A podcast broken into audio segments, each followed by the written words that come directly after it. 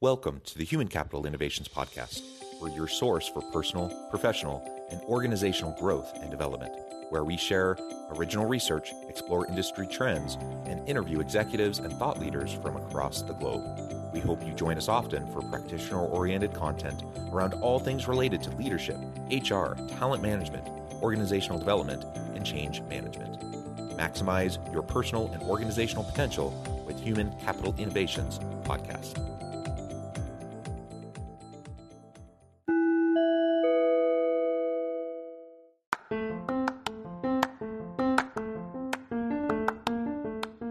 You enjoy the Human Capital Innovations podcast, enjoy ad free listening by going to the Patreon page, and please consider contributing even at the producer or sponsorship level. And please leave a review. Thank you for your support.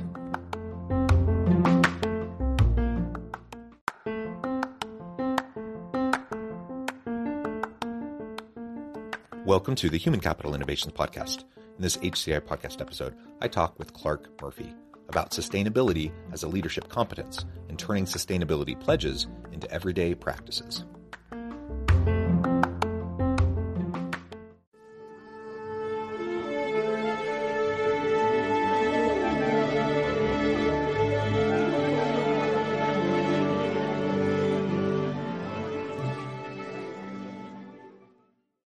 Clarke Murphy, welcome to the Human Capital Innovations Podcast. Great to be here. Appreciate you having me here. Yeah, it's great to be with you. We are Red Frame Glass brothers. We were t- chatting in the pre-interview just how we both have uh, beautiful red frames to our glasses and how we always wanted that as children and, and now we have it as adults when you're an adult you kind of get to choose and have more say in, in those types of things so it's fantastic you're joining us from new york i'm south of salt lake city in utah and today we're not going to be talking about red frame glasses but we are going to be talking about sustainability as a leadership competence and how we can get beyond just sustainability pledges in organizations. You know the social desirability of sustainability pledges and kind of that social pressure for organizations to do that i, I suppose that's a good thing because that's moving the needle but we need to get beyond pledges and we need to turn it into actual action and everyday practice within organizations and how we run. So that's what we're going to be talking about together today. As we get started i wanted to share clarke's bio with everybody. Clarke murphy is the former ceo of russell reynolds associates. He advises the world's top companies on leadership strategies that fuel profitable growth and value for all stakeholders. He is dedicated to helping CEOs and board members embrace sustainability agenda and use their position to solve the greatest social and economic challenges of our time. His work on sustainable leadership has been published by Bloomberg, Wall Street Journal, and the World Economic. Murphy has spoken at the United Nations Global Compact's Leaders Summit and the World Economic Forum's Sustainable Development Impact Summit. His own journey to sustainability began with a near death experience a boat he was on nearly collided with a discarded shipping container bobbing in the sea. And what a horrific experience. He co hosts the Redefiners podcast, and he has a book coming out on this topic here in just another month and a half. It's a pleasure to have you, Clarke. Anything else you would like to share with listeners uh, by way of your background or personal context before we dive on in further? No, this is great. Uh, by the way, could you come introduce me to a lot of people around New York City? That was that was. I'm flattered. I'm like, wow, where'd that come from? So, well, well researched, John. But no, no, I'm good to go. This is a, a topic, a passion of mine, as as uh, you could hopefully tell. So, want to dive right in? Yeah, excellent, excellent. Uh, and we'll just start off by teasing, and I'll, I'll, let you share just a little bit about your forthcoming book that's set to come out in about six weeks um, on this topic, and then we'll just dive in. Absolutely. So it's it's uh, called Sustainable Leadership: Lessons of Courage, Grit, and Action by CEOs that wanted to build a better world. It's talking to CEOs I interviewed around the world from Singapore to Sydney to San Francisco, uh, Germany, et cetera, on and who we regarded as successfully commercial sustainable leaders and what were the mistakes they made the lessons they learned from from Adidas launching a, a performance sneaker uh, made out of uh, recycled materials from the ocean, and the launch didn't quite work, but the sneaker was well done. To uh, Duke Energy looking at you know transforming the future uh, as they retire coal-based plants, and it's it's a takeaways for CEOs or for those who want to be CEOs of so how does this apply to you this week, this month, this year, or in your career? Um, and again, it's it's and it's talking about people from moonshotters, those who said, We're going to change the world. I'm going to commit. I don't know how I'm going to get there all the way, but if I don't commit, then what am I going to do? To 100 percenters, those that need every single fact to be certain before they do anything, which is largely why they never make it to the starting line. Uh, and finally, what I call fence sitters. The biggest issue you have in sustainability is the people who say nothing sit on the fence and if it goes well they go i was with you the whole time. Or if you if it doesn't go well they say i told you so. And you need to identify them yank them off the fence say are you on the team? And let's measure what you're going to do or it's not going to work here. So the book is is a practical look at getting stuff done in sustainability i love it and and again aspirational goals that's fantastic and if someone who didn't really fully understand or wasn't on board previously now is able to at least open their mind and have some aspirational goals, that's better than not, right? But only having the goals or only having the PR statements and the sustainability pledges, that's just not enough in the modern world. It's certainly not going to make much of a difference uh, or any impact on the, the biggest challenges that we face. So, like you said, getting people off the fence, getting people to actually buy in, to actually contribute and make you know meaningful changes in their day to day not just like year end goals, but like, what are you going to do today? What are you going to do yes, this week? What are exactly. you going to do this month? Uh, if we can do that, we can start moving the needle actually, excuse me, actually rather rapidly if we can do that. Um, mm-hmm. so I love the premise of the book. I, I, love the approach that you're taking in the book. And we're just going to dive in and, and, talk more about that um, for the rest of our conversation today. So let's talk specifically about sustainability as a core competency for leaders. Um, that's something I know you're you're passionate about. You talk a lot in your upcoming uh, release of your book. What do you mean by that? Why is sustainability a core competency? A lot of times we talk about sustainability, you know, in terms of you know our environmental global sustainability efforts, and we have a sustainability plan. How is sustainability a core competency of, of effective leaders in the future of work?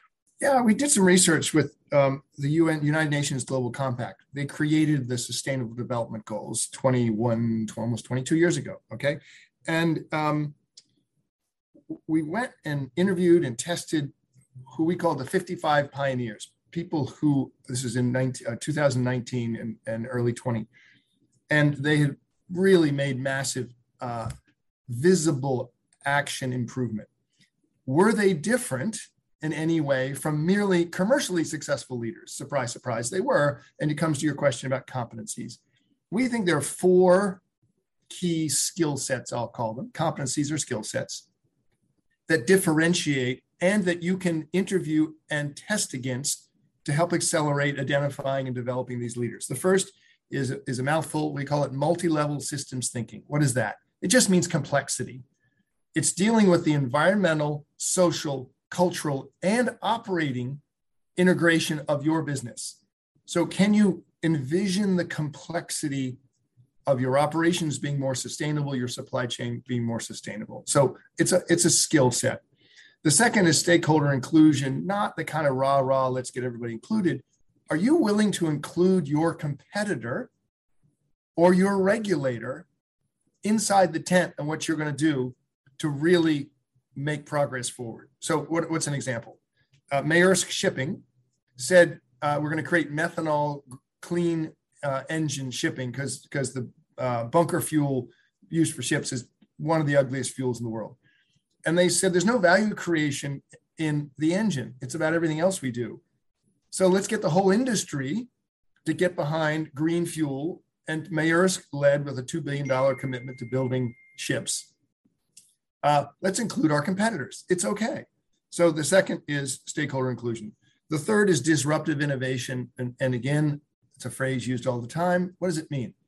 It means you're able intellectually to challenge your own assumptions.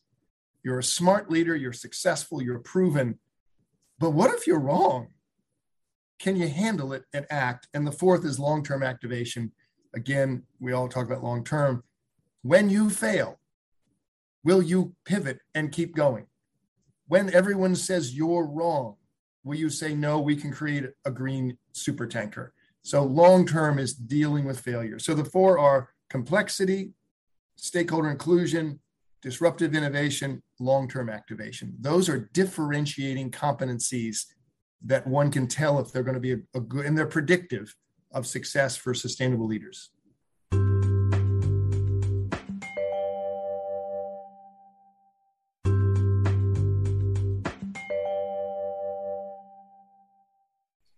Yeah, I love it. I, I, think all of those are super important. And again, if we want to drive change and have an impact in our leadership with and, and leveraging our organizations to make a difference in the world around these thorny social environmental issues and such, uh, then it takes those types of approaches. And I, I love the point about, you know, am I willing to be intellectually humble enough to admit when I'm wrong and actually try to to to shift and adapt and and be agile and move forward. Uh, it, it's it's amazing. You know, I get it. I get it. If you're a senior executive, you've had tons of success in life and in your profession, in your career. You're probably very smart. You're very good with people. You're probably, you know, you have organizational skills. You have all of these skills. Otherwise, you wouldn't have gotten to that point. Um, and it's super easy to drink the Kool Aid because as you move up, you tend to get surrounded more and more by sycophants, people who want, yes, men and women who want to tell you what you want to hear so they can get ahead in their career. And pretty soon, if you're not careful, you're going to be in a bubble and you're just going to think that everything every word out of your mouth is just brilliant. And then it's going to be almost impossible for you to like step back and have that intellectual humility. So i think that is a really really important key not even just in relation to this sustainability uh, idea yes. that we were talking yeah. about but just generally like if Overall. we can't if we can't foster that we're going to be in big trouble in the long term I, I think you nailed it what i was amazed having interviewed from all these countries not in brazil the ceo of bp heineken all these companies a, a, a reassuring amount of humility in almost all of them uh, and i think it's getting at this sustainable leader thing that, that, that henry timms wrote a book um, about about power that the, the days of the hierarchical ceo i have done this for 30 years. I have all the answers is gone. Knowledge is compressed. Organizations are compressed. The humble executive listens so much better than talks because they're able to pivot. And we i have a, a, a thesis that i've talked about for a long time. It's in the book as well called lq or the learning quotient so as a kid were you smart iq as a, a growing professional, EQ, can you read people? Are you figuring it out? Now it's LQ. The humble, sustainable executive is learning all the time. That's why they're successful. Uh, and they're not afraid to be learning the same information at the same time as the 35 year old. So they're learning together. And the LQ, and sometimes they're, and sometimes often they're learning from, right? Uh, correct, 100%. So I think a, a company's LQ, what's the, how high is the quotient for your company culture? If it's arrogant, it's probably not going to pivot fast enough. And the individual leaders. So the sense of humility and learning, I think, are really tied to sustainable success. Yeah, absolutely, absolutely. And you've already identified what some of the best companies are doing. A couple examples of, of what they're get, getting right. Um, do you have any other thoughts on on some of those types of examples, or what some companies are really getting wrong uh, in relation to sustainability efforts? Yeah, so so uh, a couple of things. Uh, we were shocked. We did some research. We were shocked that um, a large uh, group of executives, 45% of C-suite leaders, we did a survey around this topic, 11,000 leaders in nine countries, said that they viewed sustainability as a branding exercise as opposed to an operating exercise. Uh, and 21%, it's about value creation. Okay, that's really alarming. If you're focusing on the brand aspect, this is where you started pledge, pledge, pledge, pledge, not commitment. But you look at companies like Heineken, who's taken a really hard look at circularity in terms of okay, the, the use of water in brewing, uh, the use uh, of, of delivery trucks, et cetera. They've made huge commitments, and they did it through competition of employees and young leaders saying, "Give me your best sustainable idea. You're going to come. You're going to come to the headquarters, present the idea, and then we're going to do it." Okay, so they've instantly embedded the sustainable mindset and the commitment deep into the organization. Phenomenal. And to your point earlier, a learning mindset, right? Absolutely. And yeah. and and it's accelerated several people's careers from Monterrey, Mexico, their largest brewery outside Amsterdam, now working at headquarters. So I, I think embed deeply, find ways to do that. It's not top down. Um, I think Duke Energy um, utility, coal powered plants, dirty, uh, has made huge commitments. They have community engagement in Asheville and Raleigh Durham, where they said, What do you need? And it was like, We want cleaner buses. We want your cleaner trucks. We want money around education. We want a longer term approach to this. And you're in mountain towns and towns that are deeply driven in North Carolina about uh, sustainable living. And they're like, Okay and they started something called Blue Horizons. I won't go too far into it. That basically said we'll go community first and get to the new cleaner plant, which they need to build instead of coal later. And and then the community in the end was hugely around this. So I think it's just taking that longer term view uh, has been hugely successful. Um, I think the last one would be that uh, picking talent as a startup steelmaker. There's no dirtier business than steel, H2 Green Steel in Scandinavia. And they're constantly going off site to say, what's the role of this company? And this is about building the future of the world, steel, with clean produced steel. And they're constantly reminding everybody in the company about let's not lose sight of where we started from. Yeah, great examples. Uh, and it, it gets maybe to my next question. So clearly, there's you know an environmental and social case for sustainability. We want to do better for to create a better world for us for our children for our grandchildren. Hopefully people get that vision. They catch it. They want to be a part of that. Um, but again like we we talked about a few times now it's not just about the sustainability pledges. It's not just about the pr the branding uh, component, but we got to get beyond that. And, and there's actually a lot of research that shows that can drive uh, typical uh, metrics of business success for organizations.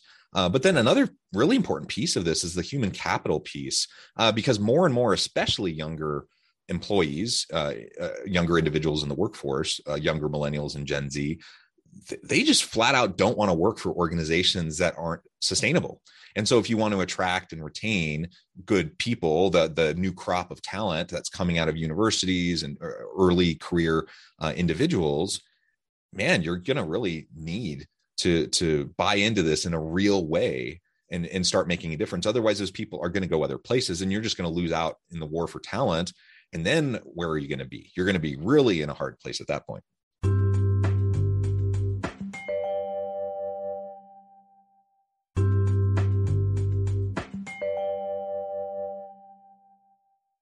100% agree. The the uh, whether it's the Great Resignation or the War for Talent, which we've been talking about for for 15 years, is applies deeply to these new populations uh, of people want to work. So I think you've got to embed it deeply. You also have to create ability to pivot. That uh, if someone, if we're going to change the processes in the supply chain, how are you reaching in and pulling people and say, you know, those uh, those old fashioned operations, but we want you to come help us be part of creating something new. I think that creates energy uh, and and commitment and and hope. So it's not only let's retain young people, but let's reinvigorate uh, where we're going through change processes to keep uh, good people who have been in the company for a while. But uh, this talent war is real and the brand belief if i will work for this company do i believe in this company it is enormously powerful right now and, and really surged i think in the last four or five years. Yeah so the overall employee experience and employee branding packaging of the organization it needs to have a meaningful sustainability component to it. Uh, otherwise you know uh, many will vote with their feet and go other places. I know one one stat that um, I saw in the in the notes, you know, in preparation for the show today, you had mentioned it. Uh, seventy percent of millennials prefer to work for companies with strong sustainability agendas. Uh, yes. That's a big number, right? We we can't ignore a number like that. Uh, and my suspicion is I haven't been tracking this over time, but my suspicion is that number is going to go up as as we uh, you know move forward. So five years, ten years from now, that number may be seventy five or eighty percent.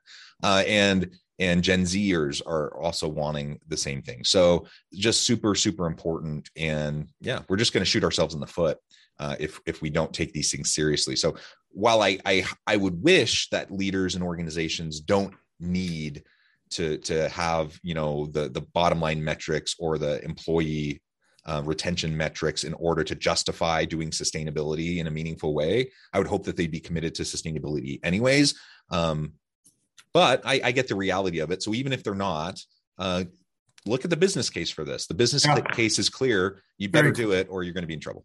Yeah, I mean, one uh, CEO of a global consumer marketing business, I mean, top 50, Fortune 50, said, and, and there was all the kind of PR and the messaging, and we're doing the interview, et cetera. And um, and he has a thick accent. And, and at the end, he said, "Clock," he said, let me make it real simple. He said, if we don't keep the young people, I'm out of business. What the hell else is there for motivation to be sustainable? And I was like, okay, I finally got the truth. You know, yeah. I mean, his his focus, he's doing all the stuff about power and all of the stuff about water and all about the supply chain. But he said, if this keeps the best people, I'm in. Yeah and yeah. that's my strategy. I'm sticking to it. You're like, okay, that's fine. yep, yep, perfect. Which actually leads well to the next question. You know, it, it's not a, a dichotomy. It's not an either or. You're either profitable or you're sustainable, and that that CEO that you're just mentioning, he understood that. He got that. Um, so how how do you help leaders to better see that connection and to, to help drive profitability and sustainability simultaneously. Because because it it should be it's not mutually exclusive. It should be uh, mutually reinforcing uh, in our efforts. Yeah. So this is a really really timely question because in the last month as the inflation numbers have come out the economic numbers of inflation up economic concern and, and economies going down people like oh okay we can't afford esg you know, that was nice. It's all about when you have profits, you do nice things for the world. And I think that's BS. I was at a conference on Sunday night, Monday uh, in Calgary, Alberta, and it was uh, board members and CEOs of 72 oil and gas or, or energy companies who, in fact, have been sustainable for a long time. They may be dirty industries, but they've been going through change. And now it's the energy transformation transition. And their profits they get it. Their profits are going to create a greener world. But I think that uh, markets are efficient and externalities are priced into stocks or company valuations. The externalities of sustainability are here forever.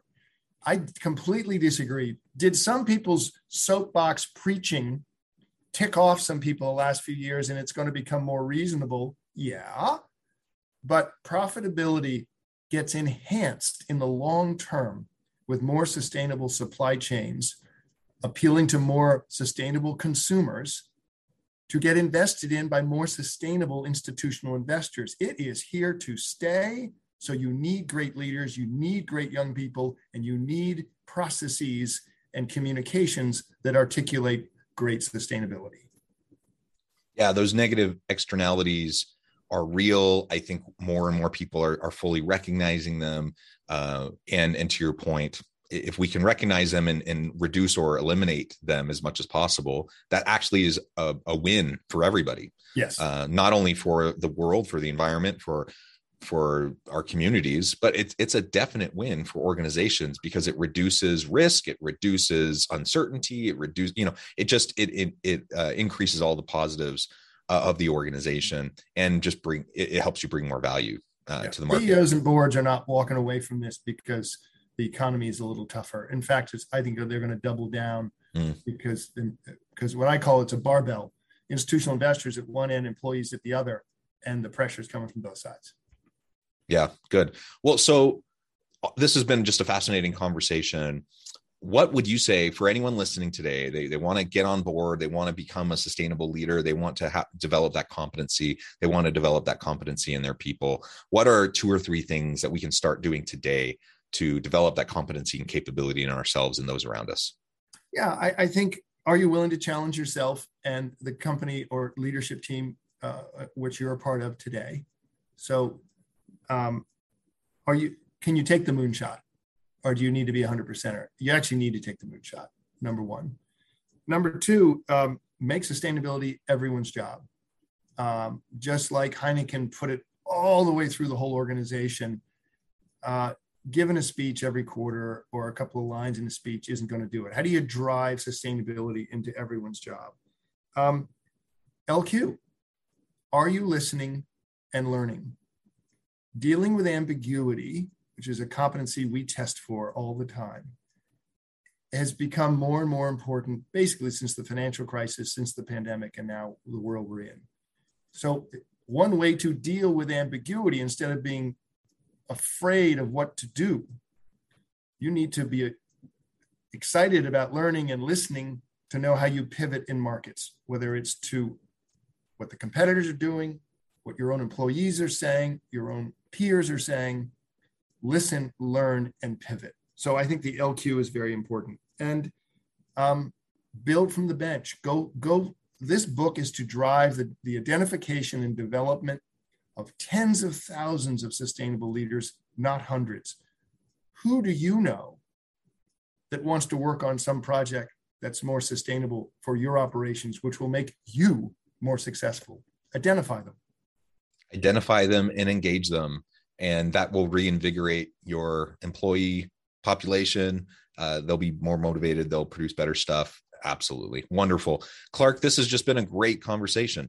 Uh, we could go on and on, but we're going to pause there for today. I, you're welcome back anytime to continue. Um, but before we wrap up for today, I just wanted to give you a chance to share with listeners how they can connect with you, find out more about your work, where they can find your book when it's released, and then give us a final word on the topic for today.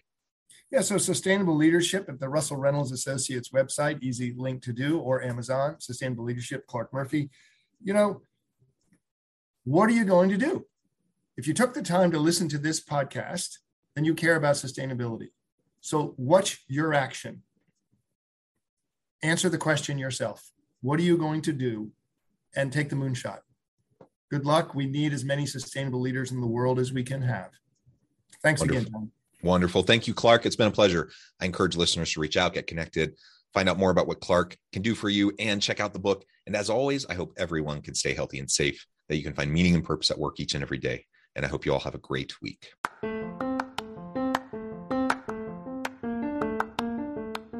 Do you enjoy the Human Capital Innovations podcast?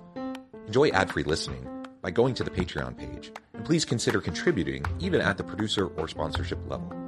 And please leave a review. Thank you for your support.